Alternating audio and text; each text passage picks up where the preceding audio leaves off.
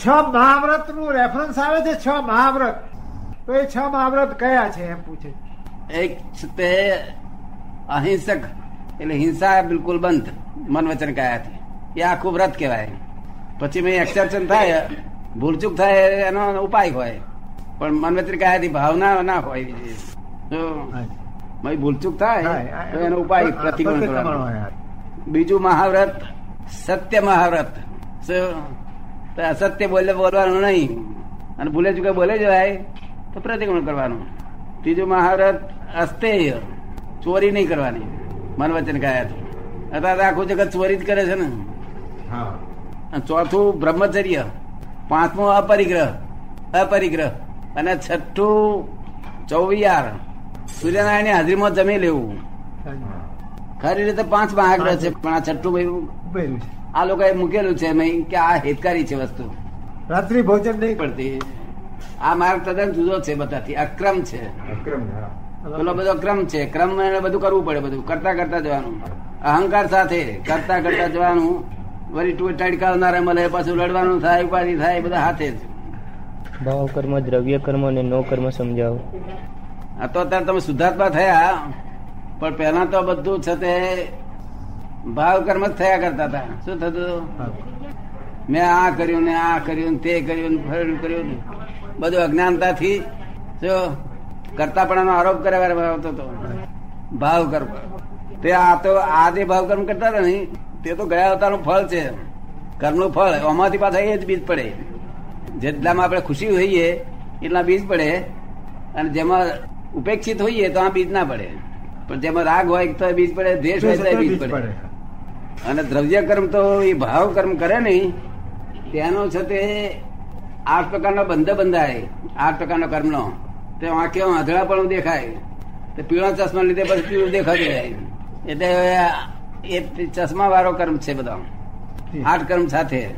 તે દ્રવ્ય કર્મમાંથી આ ભાવ ઉભું થઈને ભાવમાંથી દ્રવ્ય અને આ નો કર્મ તો ખુલ્લા દેખાય છે એ બધા. ખુલ્લા દેખાય છે ને આ બધા. ખાઈએ છીએ પીએ છીએ સંડા જઈએ છીએ વડબડા કરે છે. બરોબર છે જગતમાં. શું છે? બહુના સ્ટેન્ડર્ડમાં છે દરેક લોકો. અને આવે તો હું જાણું કે એનું સ્ટેન્ડર્ડ જરા આ છે એટલે અરે પૂછું ભાઈ તારે અહીંયા આગળ આવવાનું કેમ કરવું પડી? ત્યાં મારે આવો મોક્ષ જોઈએ છે. હું કહું કે આવું બધું ગમે છે તને આમ ગમે છે? ટકા અત્યારે હું કહું કે આ બરોબર તું કરું છું એ જ બરોબર છે અને તો હું તને વધારે તને આપવું કરે ને હેલ્પ કરવી જોઈએ આપણે. આ તો અલૌકિક માર્ગ છે. આ લૌકિક માર્ગ નથી. અને બુદ્ધિશાળી વર્ગ કબૂલ કરે તે જ માર્ગ સાચો. શું બધા બુદ્ધિશાળી વર્ગ આખો શું બુદ્ધિથી સમજાય એવો હોય તો આ તો બુદ્ધિથી પાછા પડી જાવ ને તમે. બુદ્ધિશાળી મન પાછું પડી જાય. અને પેલા મોહી લોકોને જરા ગમે. મોહી મૂર્છા વાળા લોકો બધું એક્સેપ્ટ કરે તો જ સાચું. આવો ફેરફાર થયેલો માણસમાં ફેરફાર નહીં થાય. સાંભળવામાં ના. આવે અને અક્રમ એ સાંભળવામાં નથી આવ્યું ને હતું ખરું અક્રમ પણ સાંભળવામાં નથી આવ્યું આવડા આવડા છોકરાઓ બધા બ્રહ્મચર્ય પદ પાડવા તૈયાર થયા છે. લગભગ હોવાય હોવાય થશે બધા. દુઃખો ઓછા કરવા માંગે છે. શું થાય છે?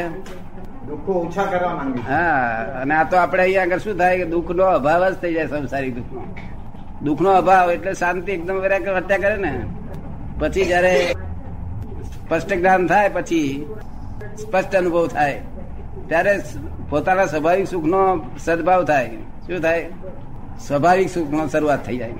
એ પછી વાત જ બધી. પણ ત્યાં સુધી દુઃખનો અભાવ જગત ખોળે છે દુઃખનો અભાવ તો બધો બહુ થઈ ગયો. એ કઈ જેવી વસ્તુ નથી. દુઃખને લઈને કર્મ બાંધે છે. દુઃખ ના હોય કોઈ કર્મ બાંધે જ નહીં ને. શાંતિ હોય કોઈને હેરાન કરો જ નહીં તમને ગાળ પડે નહીં. તો તમે હેરાન ના કરો, તમારી શાંતિ હોય એટલે. શાંતિ રહેશે ને બરોબર? અમારી આજ્ઞામાં રહે છે પણ. આજ્ઞામાં રહે છે આજ્ઞા.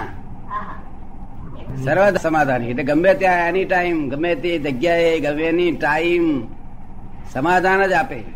હવે સર્વ સમાધાની જ્ઞાન ખોળવા માટે તો આખું જગત માથા ફોડ કરી રહ્યું છે. શું? અને સહેજા સહેજ મળે પુણ્યશાળીઓને. પુણ્ય જોઈએ. જો તમને કઈ ભેગું થઈ ગયું. હા? સ્વધર્મ. સ્વધર્મ કયો કહેવાય? આત્માનો ધર્મ એમ નામ સ્વધર્મ કહેવાય. અને બધા બીજા બધા પરધર્મ.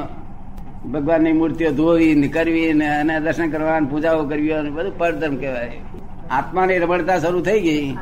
રમણતા. આત્માની રમણતા અને વિનાશી ચીજોની રમણતા. બે જાતે રમણતાઓ છે. એક અવિનાશી રમણતા.